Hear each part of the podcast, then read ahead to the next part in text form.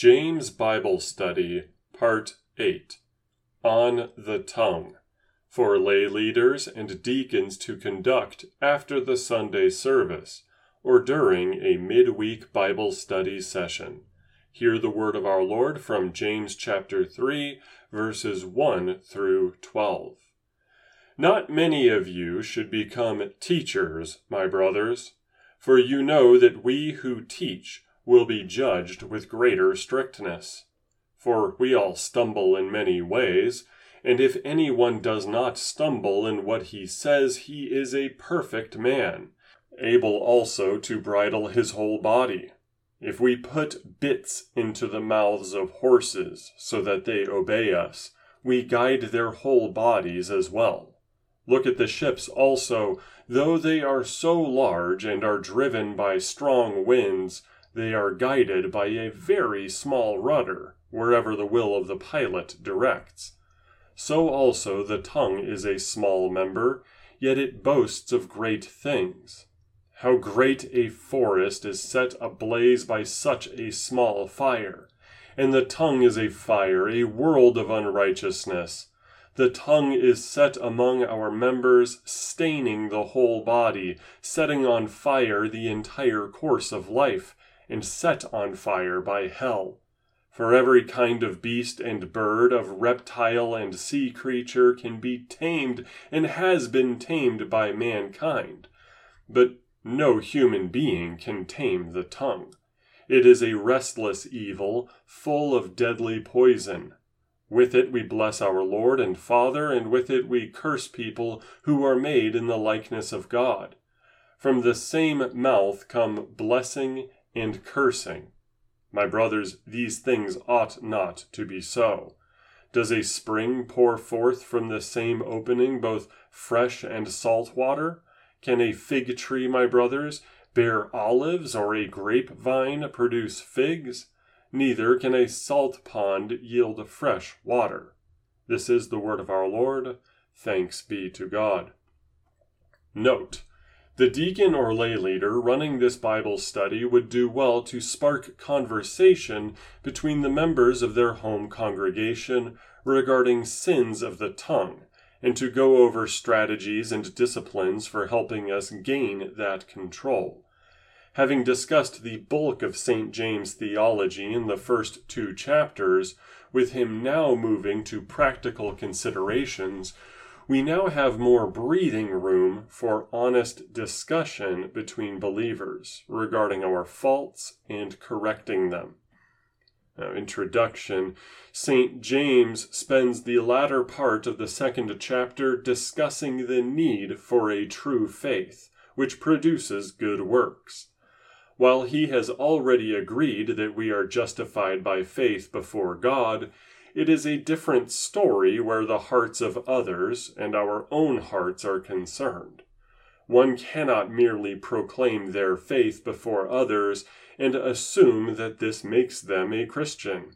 To the contrary, when living faith in Christ produces good works, we witness the telos of faith, hence Abraham's offering of Isaac coming after his justification by faith in Genesis 15, verse 6. Having been assured of our salvation and genuineness by faith in the promises of God, our works turn around and bolster our assurance even further. Having established this as a crucial motivation for our actions, the author changes topics to begin his long discourse on the tongue, teaching and the proper use of both. We might be confused by this, since he spoke so heavily and harshly on good works. Why change the topic to the tongue when he could discuss charity more or honoring the Ten Commandments? The answer is likely twofold. First, he already mentioned alms as a full half of what pure religion means, James 1 verse 27 and brought it up as an essential aspect of the good works being a reflection of true faith. That is James 2, verses 15 through 17. He has already brought up the royal law, or the second greatest commandment, in James 2 8, which is explained by the latter table of the Ten Commandments. Second, he writes to an audience who already knows the gospel, meaning he likely assumes they know catechesis regarding good works. So now, in urging the Christian to live consistently according to the law of liberty, it is time to address a vector for misbehavior and sin that they perhaps had not considered the tongue. Verses 1 and 2 say, Not many of you should become teachers, my brothers, for you know that we who teach will be judged with greater strictness. For we all stumble in many ways. And if anyone does not stumble in what he says, he is a perfect man, able also to bridle his whole body. The first priority in matters of the tongue is on teaching. Obviously, by teacher, it is assumed that this is according to the specific office of teacher in the early church, not just anyone who teaches on any topic. Yet there is a kernel of wisdom in applying this to spheres of life outside the church. A school teacher is accountable to parents and society for helping to raise up a new generation of adults. If that teacher intentionally or unintentionally sabotages the students' lives by giving them erroneous, subversive, or downright foolish teachings, then this does a disservice to the whole and potentially ruins the students. Thus, teachers are judged more harshly. So it is with the teachers of the church. One wrong doctrine, one erroneous method, or even a single comment being blown out of proportion can mean souls go on the path to hell, or the dynamics of congregational life become disordered. Thus, the teacher in the church, whether pastor or theologian, or anyone who runs a Bible study like this one, must be careful to execute the duties of their vocation with utmost sincerity, humility, and thoroughness.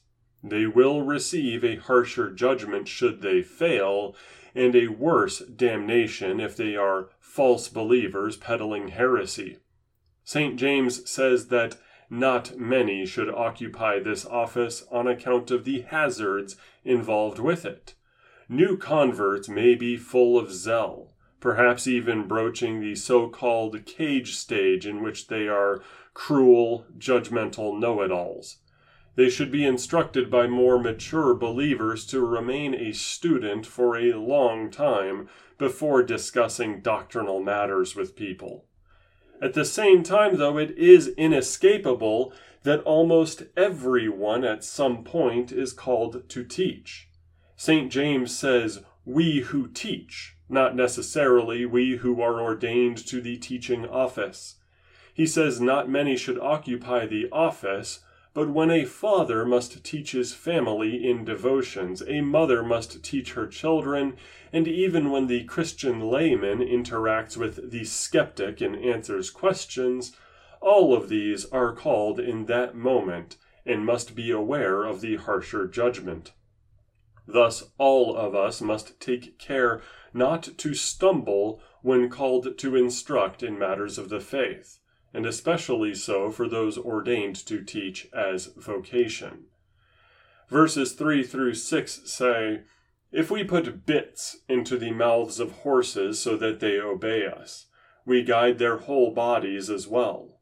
Look at the ships also. Though they are so large and are driven by strong winds, they are guided by a very small rudder wherever the will of the pilot directs. So also the tongue is a small member, yet it boasts of great things. How great a forest is set ablaze by such a small fire! And the tongue is a fire, a world of unrighteousness. The tongue is set among our members, staining the whole body, setting on fire the entire course of life, and set on fire by hell. These verses apply to daily life just as they do to teaching. A single word can make the difference between someone who is saved and someone who is damned. One person says Jesus is my Savior, while the other says Jesus is not my Savior. In the same way, a marriage is preserved or destroyed with the absence or addition of a single word. I love you versus I don't love you. While these examples may seem obvious, others are less so. During the debates concerning Christ's divinity around the time of the Nicene Council, it was found that one single letter, iota, made all the difference in the world for whether the creed would be faithful or heretical. Wars have been waged for less. So too can even a stutter or a bad tone of voice destroy entire relationships between friends and family members. Bad communication, whether intentional or unintentional, has led to such massive suffering that we cannot tally all the damage it has done. Such is the power of the tongue, our power of speech, leading Christians to understand that we must take great care in all that we say, not just regarding what we teach. Verses 7 through 12 say, For every kind of beast and bird, of reptile and sea creature, can be tamed and has been tamed by mankind, but no human being can tame the tongue. It is a restless evil, full of deadly poison. With it we bless our Lord and Father, and with it we curse people who are made in the likeness of God. From the same mouth come blessing and cursing. My brothers, these things ought not to be so. Does a spring pour forth from the same opening both fresh and salt water? Can a fig tree, my brothers, bear olives, or a grapevine produce figs? Neither can a salt pond yield fresh water. St. James is being hyperbolic in his analogy here. Obviously, as it is doubtful that anyone could tame a giant squid or a flea. But the takeaway he wants to impart to believers is that the tongue is untamable. We cannot, for better or for worse, fully control every single syllable we pronounce or every letter we write. Having warned us regarding the teaching office in the first verse, we recognize the dangers of teaching. What should frighten us is how we are incapable of speaking perfectly, let alone teaching perfectly. If we all stumble in many ways, as he says, then the ability of a teacher to teach rightly concerning the Word of God must be a gift from God Himself. Mistakes in the teaching office are from our sin, leading the pastor and theologian to understand that their vocation must be carried out with penitent faith and prayer for protection. If the tongue is untamable, how shall the believer proceed? Of course, we must repent of mixing the venom of cursing with the blessing we pronounce on others and seek absolution from our Lord. St. James says this contradictory situation should not be, blessing and cursing at the same time, because we are regenerate believers. Yet, on account of being simultaneously saint and sinner, we cannot help ourselves. So, if it is in fact happening on account of our wicked tongues, then we must confess our sins. Prayer, confession, and praise are good uses of the tongue, and these are to be encouraged by all. Yet from there we must do the work of a believer, seeking to control our tongues as best as possible. If we cannot tame it, then we must remember that the best way to control an untamed animal is to cage it, and only release it when necessary. If we are afraid that we might say something sinful, then it is best to say nothing. If we must speak, then we must speak with clarity and stop ourselves if we go too far, lest we take God's name in vain, dishonor our parents, bear false witness, engage in gossip, or defraud someone of what is rightfully theirs.